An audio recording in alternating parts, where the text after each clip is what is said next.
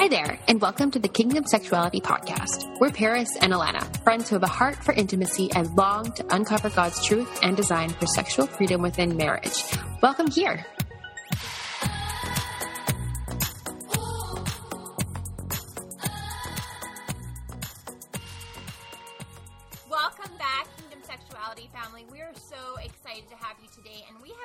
Really, really special guest that we're very excited to introduce to you. Uh, we have Rosie with us today, and she, you can find her over at Fight for Love Ministries on Instagram.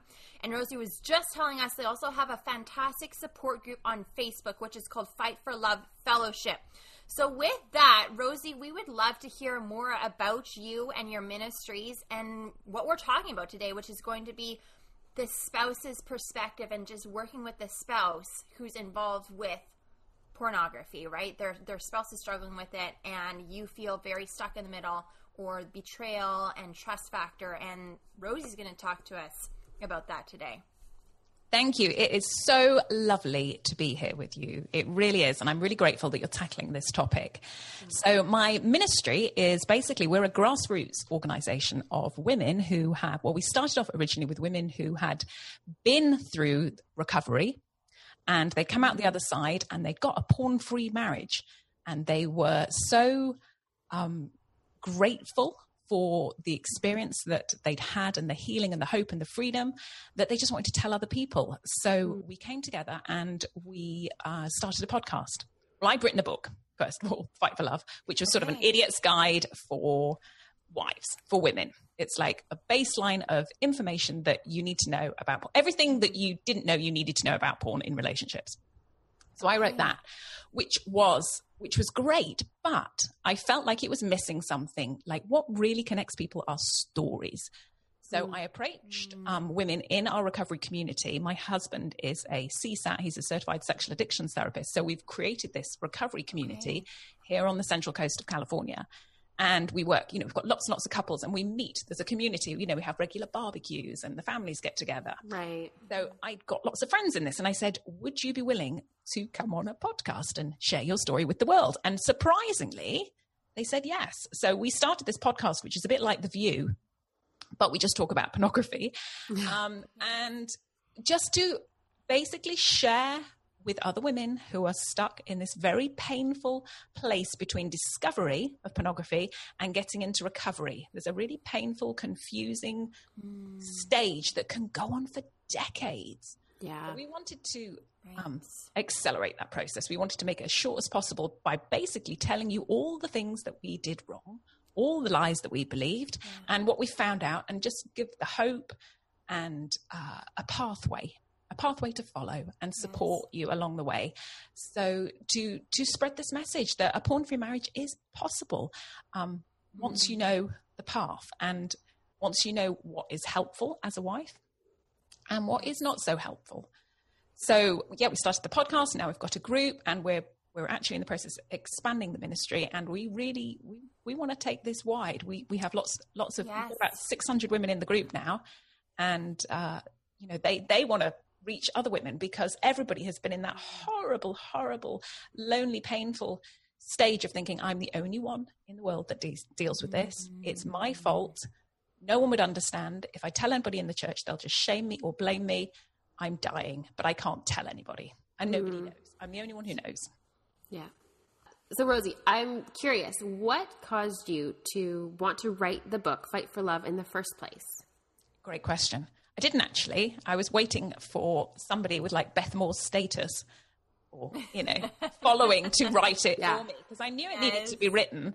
But I was like, is anybody going to write it? And I thought, oh, well, I've got, because I'm right anyway. So I've got a break between writing projects. And I'm like, well, I'll just start writing a few chapters. And then I went to a writing conference and just, well, I'll just pitch it, you know, see what happens. And the response was phenomenal. And I was like, oh, okay. You know, the market is ready for this. Um, and it just flew from there. And I, you know, the more people I got involved in, the more stories, it's like, this needs to be written. And what was the really amazing you know experience as a writer like a couple of the chapters just sort of wrote themselves i what i didn't plan them but as i was writing them they sort of just they sort of just dropped in there and i was like wow this is literally sort of co-creating Yeah. a really, really cool writing experience that I'd never had before. So I was a little bit nervous telling that to my editor. I said, There's a couple of surprise chapters. And she was like, But she was really cool. She was like, Oh, no, that happens. That, that totally happens all the time. I'm like, Really? Wow. So yeah, I didn't want to, but I'm really, really so very honored and grateful that I've had the opportunity to do it now. No kidding. That's That is fantastic. so exciting. That is so exciting to know. And then this is just another resource that we feel so blessed that we can turn and Yeah. share our followers to and be like, go check this book out. You know, this is such a niche book, a specific niche, and absolutely it is very needed. Like you've said, you know, as we've been going through a pornography series, that has been a resounding pain point that we've been hearing, and it's really been breaking our hearts how many women feel so alone in this. And absolutely the stigma needs broken. So this is amazing to know. You've got a book rosie. You've got your instagram page your podcast and you have your facebook support group. So those are all things we'll be putting in the show notes for our followers um, but can we maybe pivot a little bit? And Rosie, we have some really important questions that we want to glean your wisdom on in this.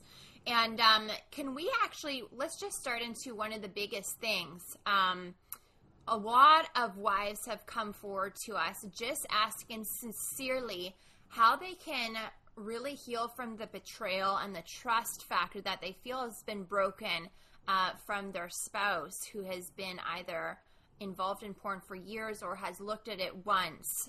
Everyone has that immediately, you know, the lies that have been coming in. They feel like they can't trust anymore. They're full of questions. Can we talk about that for a little bit? Sure. And I love that you've started with that because quite often the betrayal trauma is the bit that gets bypassed. We don't talk about that. It's all about, you know, how can we help the guy and how can we be a better wife without actually acknowledging that this really, really devastates women. It really Yeah. does. And it's not just the betrayal, it's not just the fact that he's doing that, looking at all those other images, is the deception. Because in addiction, they're hiding it. They're uh, hiding their supply. You know, they're covering up their tracks because they need to. You know, it's not that they're evil or they're, you know, malevolently doing something. It's just part of addiction. They they cover it up, they hide it, and that Right. really unsettles you as a as a wife. It really it makes you question your entire reality, your entire relationship. So your question was, how do you heal from it? Um, And the good news is, it is totally possible, and there are wonderful, wonderful, qualified, trained people out there to help you. There's an organization called APSATS, and let me see if I can remember the acronym the Association of Partners of Sex Adult Addict Trauma Specialists. Okay, managed it. And these are they are wonderful. They view everything through a trauma lens and they really get it. So there's a link on our website and you can just put in your location and you'll find somebody nearby who is qualified and they run groups. So I would say if you're in the situation, check them out um, because you need to be validated that the trauma is real. You need to just start getting some clarity on what is going on in your crazy world clear that fog you know Yeah. and sort of you know bust all those lies that this is somehow something to do with you and that you can somehow fix this if only you just you know fill in the blank Exactly. um, and the other important part of healing is fellowship. We, ha- we heal in fellowship. We really do. Once you see the faces of the other women in your group and you go, first of all, you go, wow, you're really attractive. That's, you know, and everybody comes in going, that was such a surprise. Like, you know, I don't know what stereotypes we have in our head of wives of porn addicts, but it's certainly not the reality, which is like these women are drop dead gorgeous a lot of the time. And you're like, okay, your guys really are your brains are literally hijacked. You are, you know, not in, not on the planet. These women are gorgeous. Yeah. So that's that's kind of just like a, an added bonus. But the but the validation and the support and the encouragement and uh, wisdom that you're going to get from these other women is it, it's everything. They become your best buddies, and they know you on a level that probably nobody else does.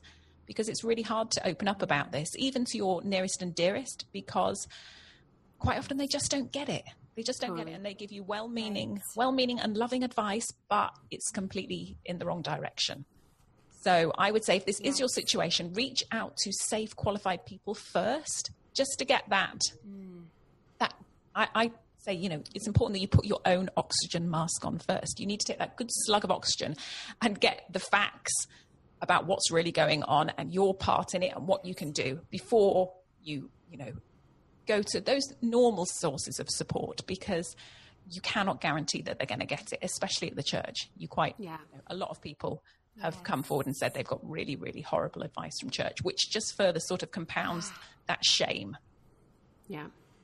So, so yeah, the, the process is you, you will work through your grief, you'll work through, um, mm-hmm. you know, and the trauma and the layers of trauma.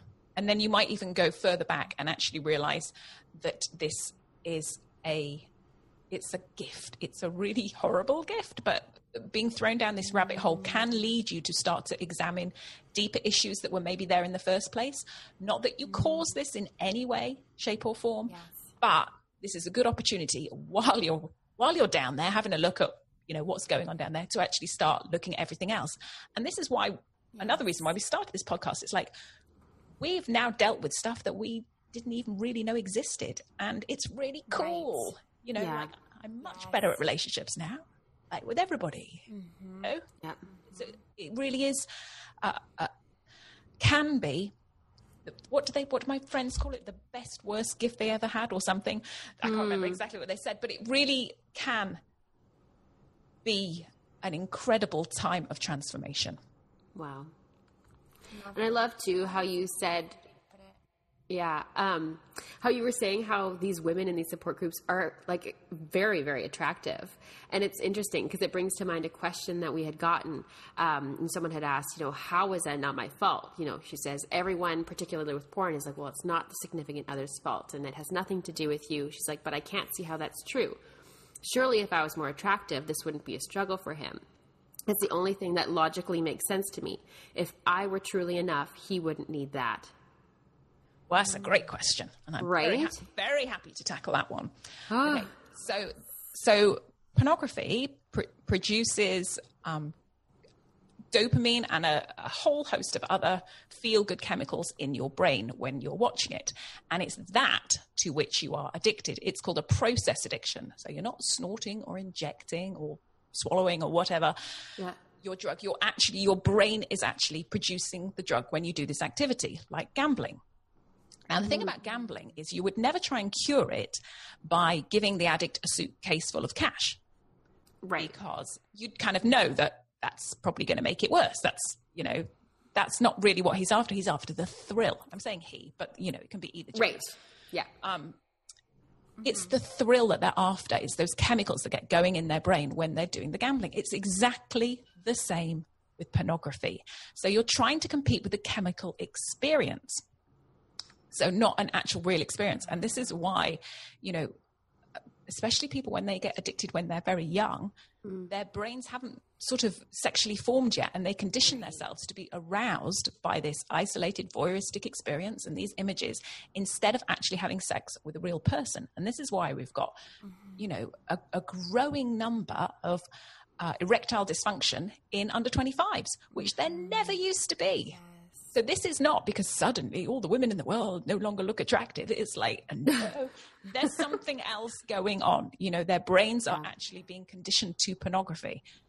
So it really isn't um, how you look or how yeah. you act. Even porn stars have come forward and said, I cannot keep my partner interested. He's just always on pornography.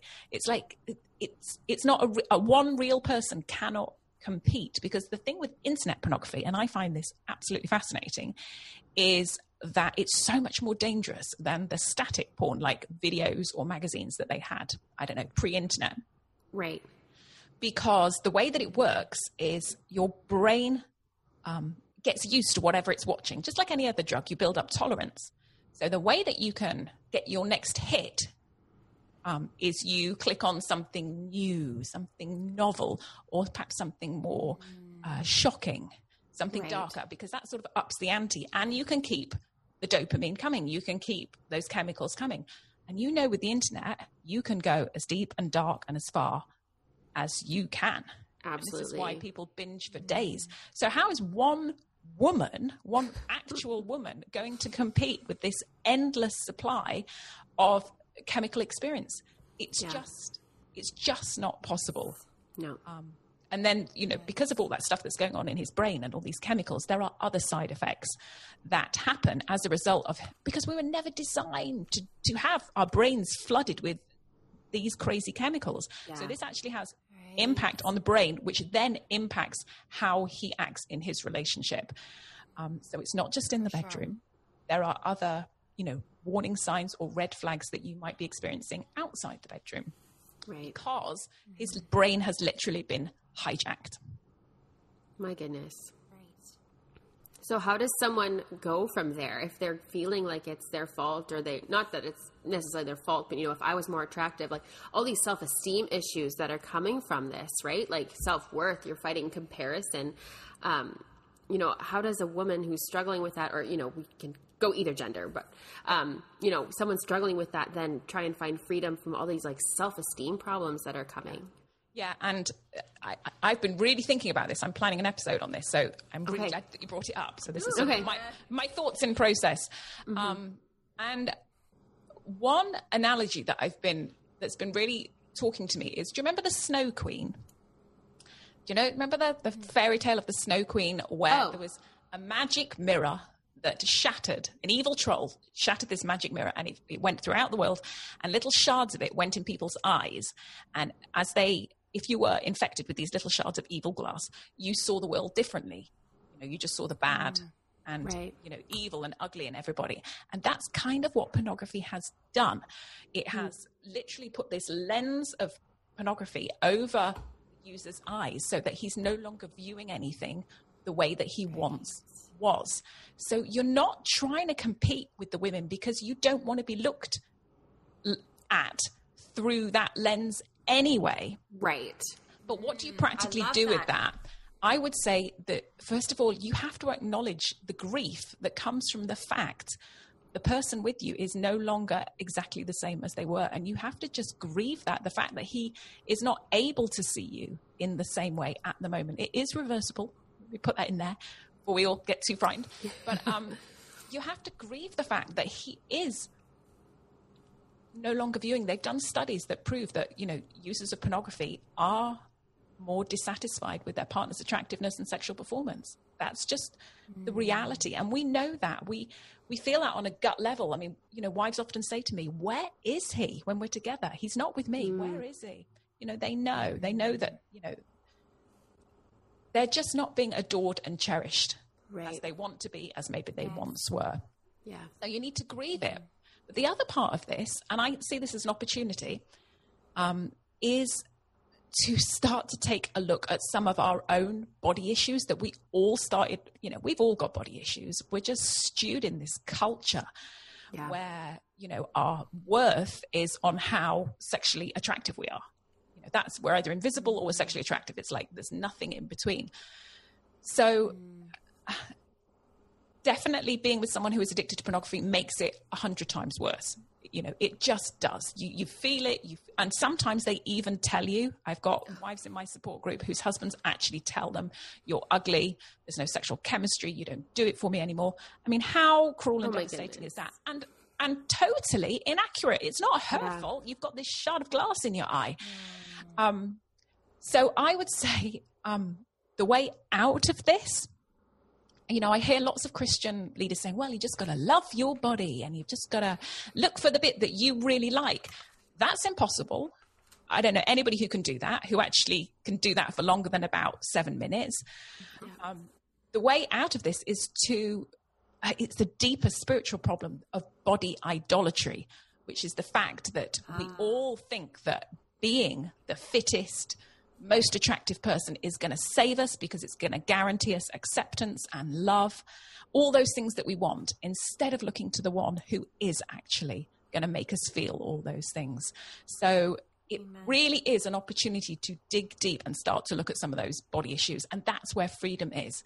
So I just want to clarify I'm not saying that your body issues that you have in pornography are all your fault. I'm saying that we all have them anyway. I don't know anybody who doesn't like who doesn't hate a bit of their body, Yeah. you know.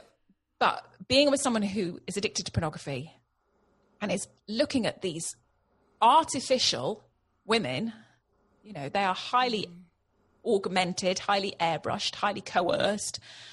Um, mm-hmm. You know, it's just, it makes it a hundred times worse. But there is an opportunity to find freedom there. And there's a great podcast out there called Compared to Who.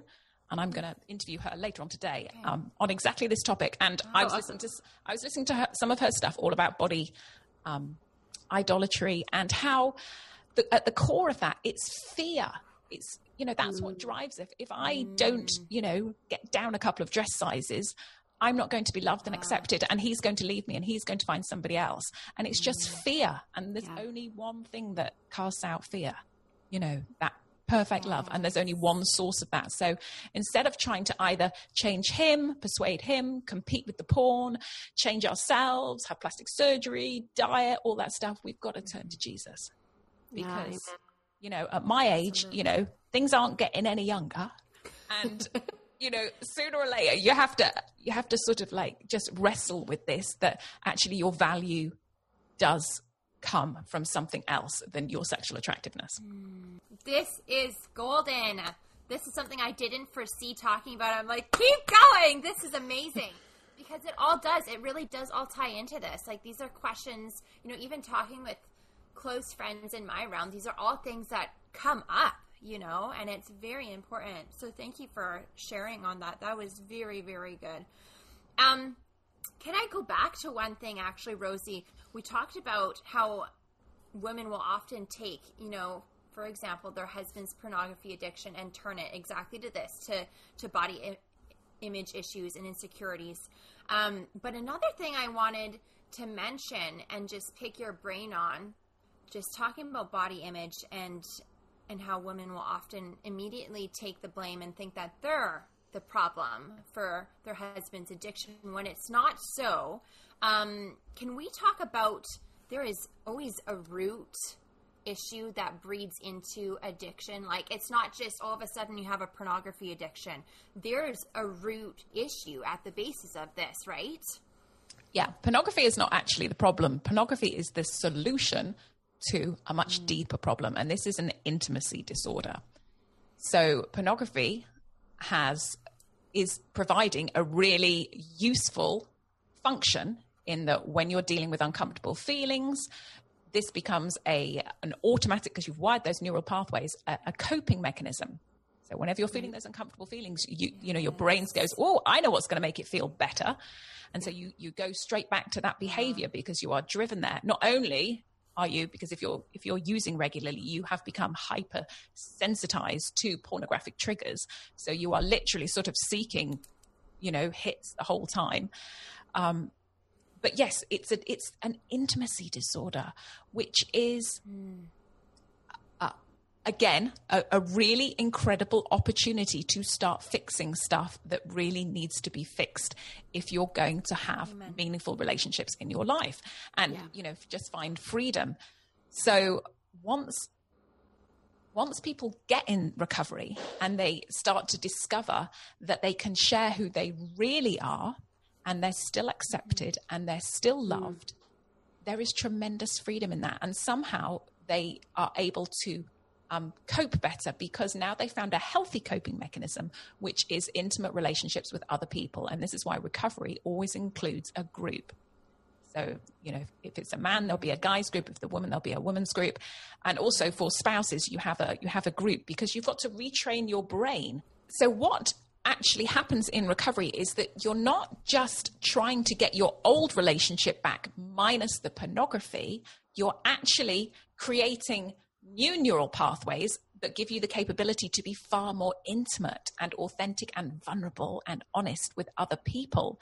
So you're not getting back your old marriage, which, let's be honest, most people aren't actually happy with anyway. They're really yeah. not. There's, you know, I've never met somebody who said, "Oh, it's just the pornography. Everything else was brilliant." It's like there's right. normally things that you're not happy with, you're not actually feeling emotionally connected. He's distant. There's something going on. You don't really feel heard or validated. But in recovery, you're going to learn those skills because those are the skills that are going to pull you out of the swamp. So that once you've learned those in your little laboratory, your little recovery group, it's like a laboratory for learning those skills, you then apply them back into your marriage, and suddenly you have got connection and emotional vulnerability with your spouse on a level you never had before. And that, ladies, is when the sex gets interesting because now you're yes. actually emotionally connected. Mm. Um, so it's really important that, you know, your question about, you know, what are the roots of this? If you understand the roots of it, that it is an intimacy disorder, then you have that as your goal. We want to create a new level yes. of intimacy. We don't just want to get rid of the porn. So it's not just what we're fighting against, yeah. you know, it's what we're fighting for. So once you've got a model of what you're fighting for and a you know a clear pathway it really helps you stay on that path because it's hard recovery is hard you know there's ups and downs um, and it's challenging it's challenging to do new behaviors, both for the spouse and for the addict.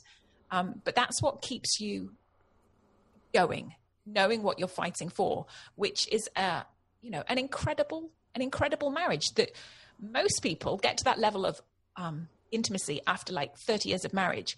Mm. If you get thrown down this um, rabbit hole of recovery, you're going to get there really quickly. Hopefully, if you're both working hard, you can you can see immense strides in a year. Yeah.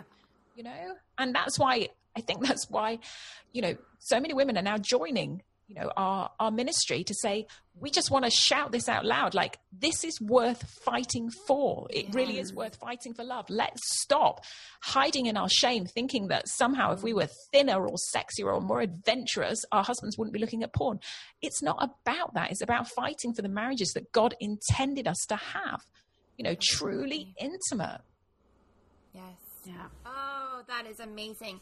I want to highlight what you said there, Rosie. So often we'll get so honed in on what we're working against, and it's such a it almost skews it to a negative picture, you know, and it's not benefiting you because then you're focused on the pain points and you know all of the all the boundaries and all the things and objections coming your way instead of flipping it like you said what are we fighting for and I think that's so important to highlight that.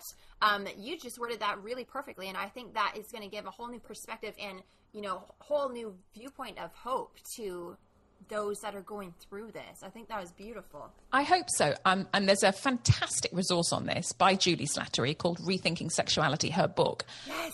Oh, isn't that just just revolutionary. I mean, that yes. is like a paradigm shift, you know, showing that our sexual union with our with our spouse is a mirror of the covenant love that God has with us. I mean, it's so just, good. It's so beautiful. It's yeah. so beautiful. So if anybody is interested in learning more about this, I highly, highly recommend that book. Fantastic. I'm glad you mentioned that. Yeah. Um, there is one more thing we would really love your insight on, Rosie.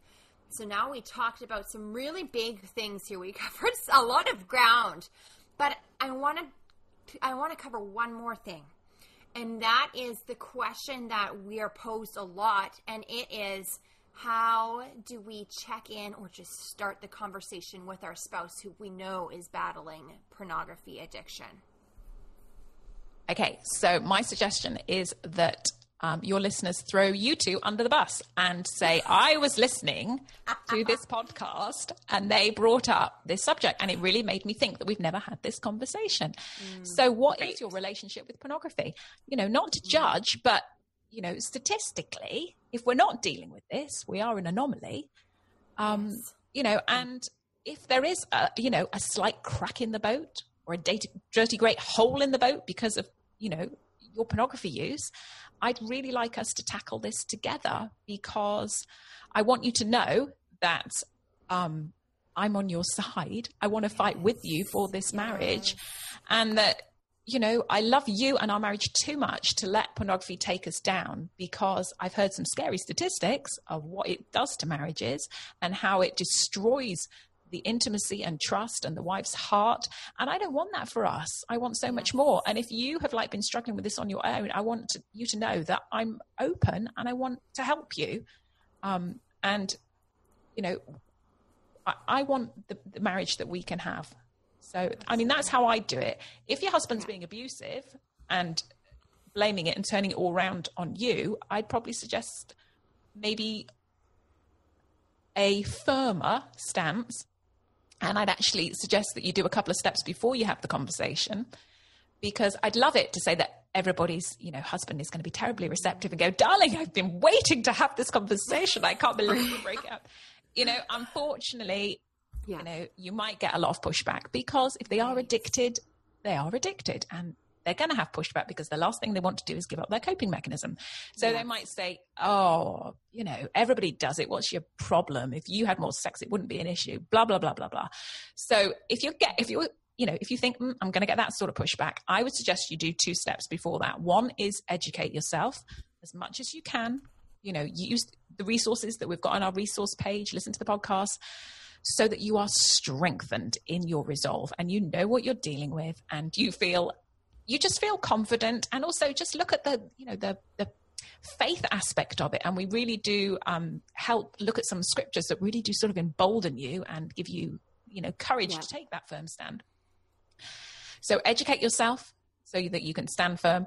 And then the second point, second point is get support. So join our little baby support group, which is like a life raft to help you get to the hospital of the, you know, the other recovery groups, often facilitated by APSATs, where you're gonna start dealing with some of the trauma um, and boundaries. You're gonna learn boundaries. And mm. if you're in a really difficult marriage, you know, and this is going to be a really big battle to get him to acknowledge that it's a problem, you're going to need help.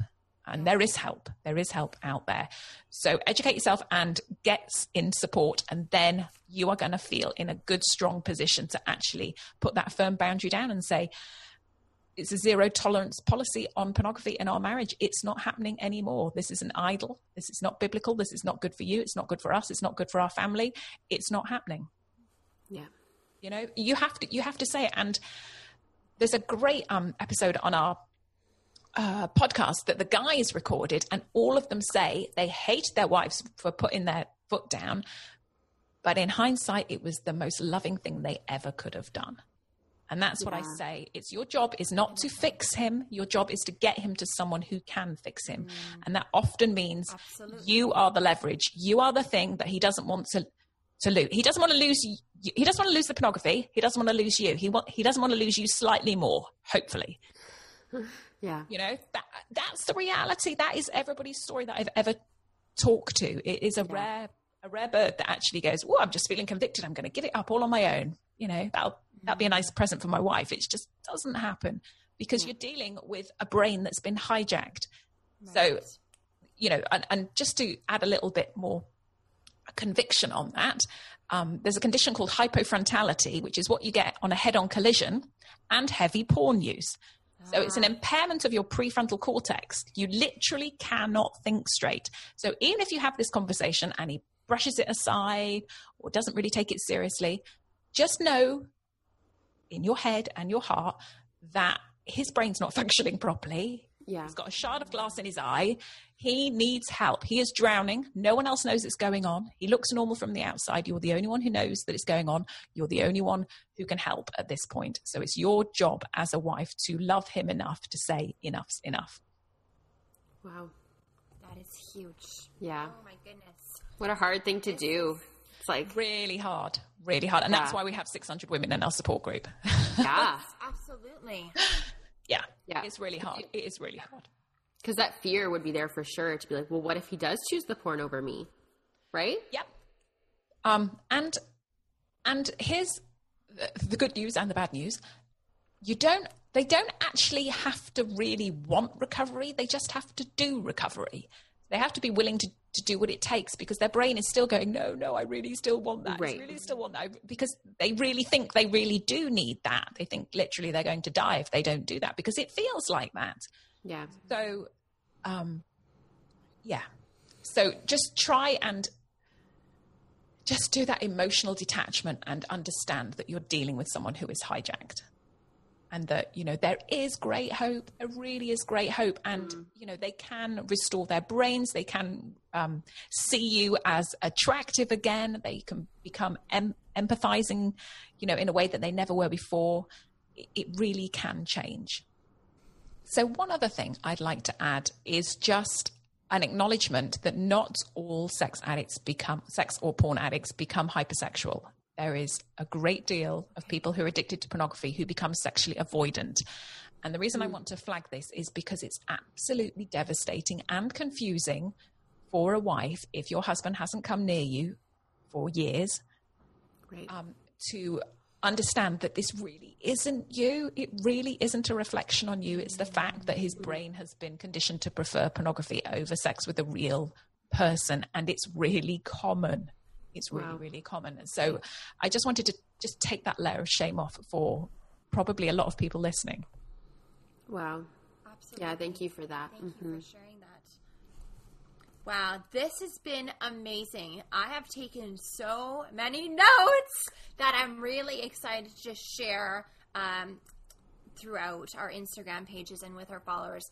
So, Rosie, thank you so much again for being so vulnerable with us here and willing to talk about this and just shooting the truth straight, but also full of grace. You have such a gift in this, and we are just so thankful that you came on here and just shared all of this to our followers and to know that there's hope. I think that's the biggest message I'm coming uh, away with is like, yes, there's hope for the couples that are within this, and our hearts go out to you and and just know that this is a safe place. You know, go and follow Rosie. You know, go and get in this support group. Go and follow her Instagram pages. Continue with us here and plugging into Rosie's podcast and ours because our hearts is to continue to give you guys this hope and steps towards freedom the way God's intended our marriages to be.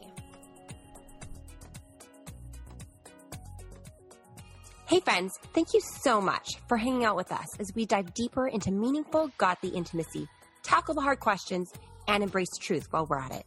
We're also on Instagram at Kingdom Sexuality. You'll find our Instagram handle below in the show notes, where you'll also see any other resource links we may have mentioned in today's episode. As always, our hearts are to cultivate deep community and freedom with you guys, and we cannot wait to continue this journey alongside you. We'll see you in the next episode.